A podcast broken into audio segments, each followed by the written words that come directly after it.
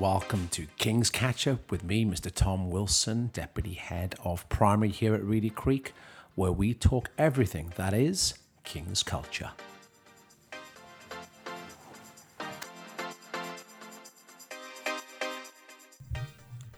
Hello and welcome to the first ever King's Chat. I am your host for this time. This is Tom Wilson, Deputy Head of Primary here at Reedy Creek and Head of Culture. And I get the, uh, the honour to uh, meet and greet you at every morning at the end of the walkway if you've seen me. Um, and I also get to speak to some pretty awesome people here in our King's community.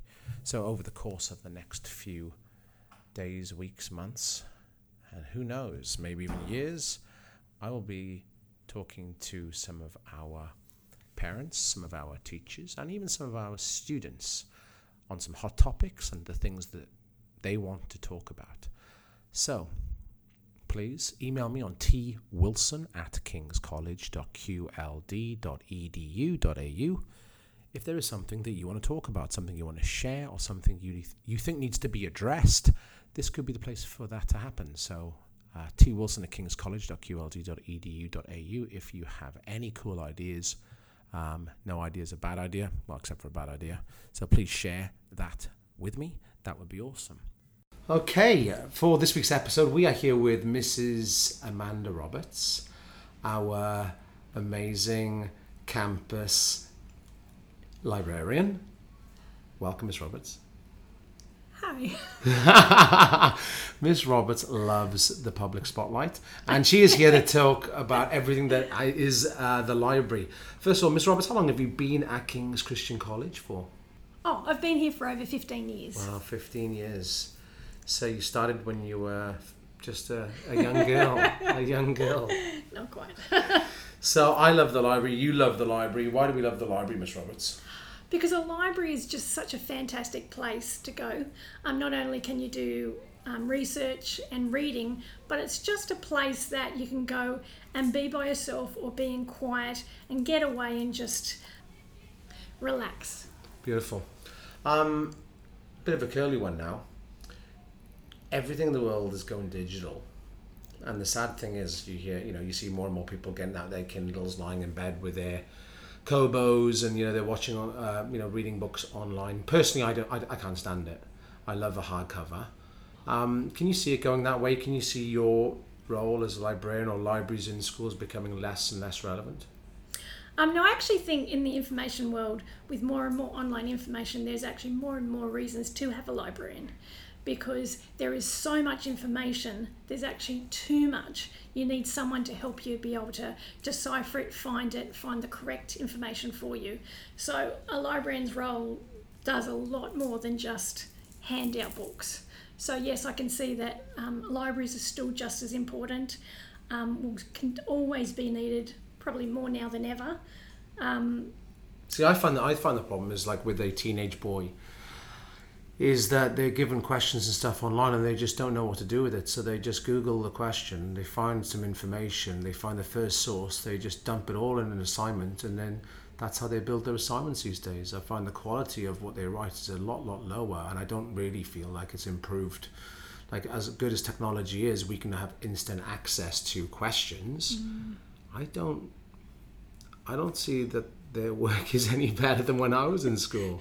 You'd think that would be wouldn't be the case with their with that much knowledge at their fingertips. It seems like now they've become lazy in the actual actual building and writing of of pieces. Maybe that's just my personal experience, but I just I think what they do is go straight to Google and they look at the first source that comes up.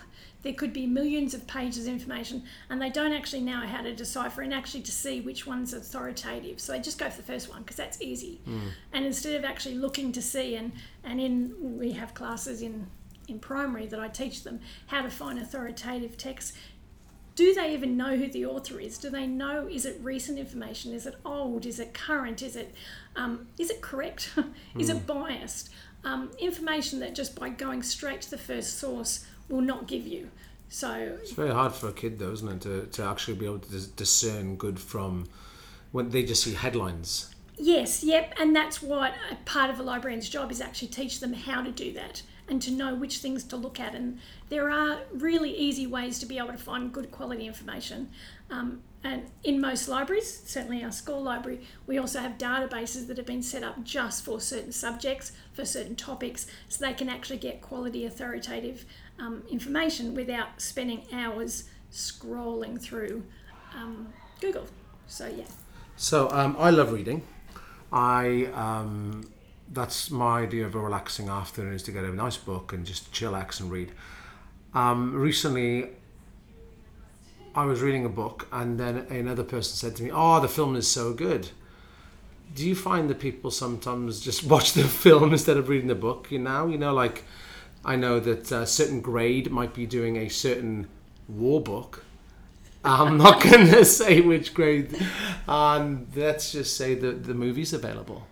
How tempting would that be for like a, a young boy, a young girl, just to go stuff this? I'm watching the movie, you know. And I'm sure it hap- happens. Um, can I say that they always change movies than the original text, and teachers know whether the kid has watched the movie or actually read the book Yeah. because there's always slight changes. But um, movies are great. Look, I've read books and then gone and seen the movies. I, I love movies, but in a book. Um, so much more can be described. like you cannot Mm, absolutely. describe what someone's thinking No. in a movie. You can only try to portray bits, and so I say to kids, like, if the book's great, I mean, if the movie's great, the book's a hundred times better. Name name me now. I can't do this. I can't do it. I can't name you a book. Uh, sorry, a movie that's better than the book. Oh, a movie that's better. Like you No, know, when every time a yeah, ch- yeah. every time somebody reads, it, oh, you should read the book. You should read the book. I'm sure Yes. kids are sick of hearing that. You should read the book, but it's true. Oh, absolutely. You cannot find a. a movie that is better Yeah. than the book. I have never, I've never found better. it. You know, and No, neither have I. Do you thi- and it's really painful. I think they just can't, you know, like they want the answer and they can find the answer. They can just YouTube it, find the ending of the film, and just totally spoil it. And they, like, you know, when you read a book, you just get that. It's a delayed gratification, isn't it? It takes a while. It takes effort. You got to do it every night, every night, and then you know you eventually get there. Yeah. And I think it's a, you know we need to we need to teach our young people too sometimes that delayed gratification is an important kind of lesson to learn, isn't it? Rather than just getting the answer straight away, and it kind of really spoils it for me when they just kind of I know how it finishes. Someone said to me that I know how that film, how that book finishes. I was like, oh, I wish they just ditched that film. Or Yes. so frustrating. Oh, look, I think that um, reading a book, it takes you into a world. Going into movie doesn't. You're watching, you're on the outside, but when you're reading, you actually get in the inside. And, and I don't know, maybe I'm weird, but after a book, and if it's a good book, I'm still thinking about that book. Yeah. Like, you know, I'm still, oh, what, wonder what happens here, wonder what happens there. So there's something about going into a place that you're involved in it, you're a part of the story. And, and movies just can't do that. Your brain, You're up on your the screen. yeah, your your mind is always going to be a lot better than what some director can kind of oh, portray it in absolutely, a Oh, yes. two dimensional kind of way. Yeah. Your brain is always just so much better. I don't know. I, I read a book, The Book Thief. Yep. Great. And I was like, wow. I, you know, I mm. read it to my wife and it was like, what a fantastic book. What a letdown the movie was. It wasn't a terrible movie, mm. but the book was just next level. Like, I was raving about it, and then I watched it, I was thinking, not even close. And I was really sad. So, yeah, go for the book every time. So, how much should we, we be reading? As parents, we're, we should be encouraging our kids to read. First of all, obviously, we want them to read challenging books. We don't want them to be reading, you know, where's Spot. So, how long, how often, what types, you know, what can you say? Look, I say to the grade five and six students, they should actually be reading 40 minutes a day. I know 20 minutes is fine, but when you're reading a story, you've got to get into it. If you only read for five minutes, you are not actually getting involved in the story and it'll just be words on a paper. So that's why you need to actually read in big chunks so you actually get some of the story. Because otherwise, what happens, kids reads a line here and a line there. They're not getting it. They can't remember what they read last week Yeah, and they don't get as, and then all of a sudden they go, oh, this book's boring. Yeah. And they get rid of it. they're not giving it a So chance, are they? you've got to have a chunk. I Yeah. also tell um, even my high school classes that I go and speak, you've actually got to read the first three chapters. So the first chapter is introducing the environment. The second chapter is introducing the um, people in it, and the third chapter is starting to actually get into the plot. And I, like I say to all my you know classes that I have, at the end of the third chapter, if you don't enjoy it, go get another book. But you have to push through Hmm. because I have kids that'll read one or two pages and go, "Oh, this is boring." It's like, You've got to give it a chance, haven't you? like you don't even know what's happening yet. Yeah. I think I, I had a similar thing. Like we did a, I think when I was in grade six teaching there, I gave them a fifty page. They had to get a fifty pages before they decided whether they were going to carry on with it or Mm-hmm. Yeah. maybe Yeah. change it. You got to give it a chance, haven't you? Oh, absolutely. And you know what? Like, not everyone likes certain foods, the same as not everyone likes different genres of books. Yeah. And, you know, we want our students to find the right kind of book for them, but I also do always stretch them to try new things because quite often I hadn't read a fantasy book for a long, long time and went, oh, it didn't really interest me. Read a fantasy book and absolutely grabbed me. I loved it. So I actually read from every genre now um, because I think it's really important to stre- be stretched and also for students not only to read fiction but also to read non-fiction Yeah. and different types of texts. Um, just stretching them, making them understand they are different and they're for a different reason and a different purpose.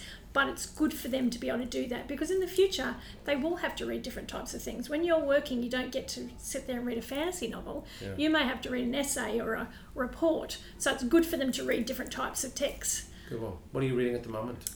Oh, look, I actually just read two books on the weekend. Can you share them? Yeah, except I can't remember the names of them. so they're not in front of me.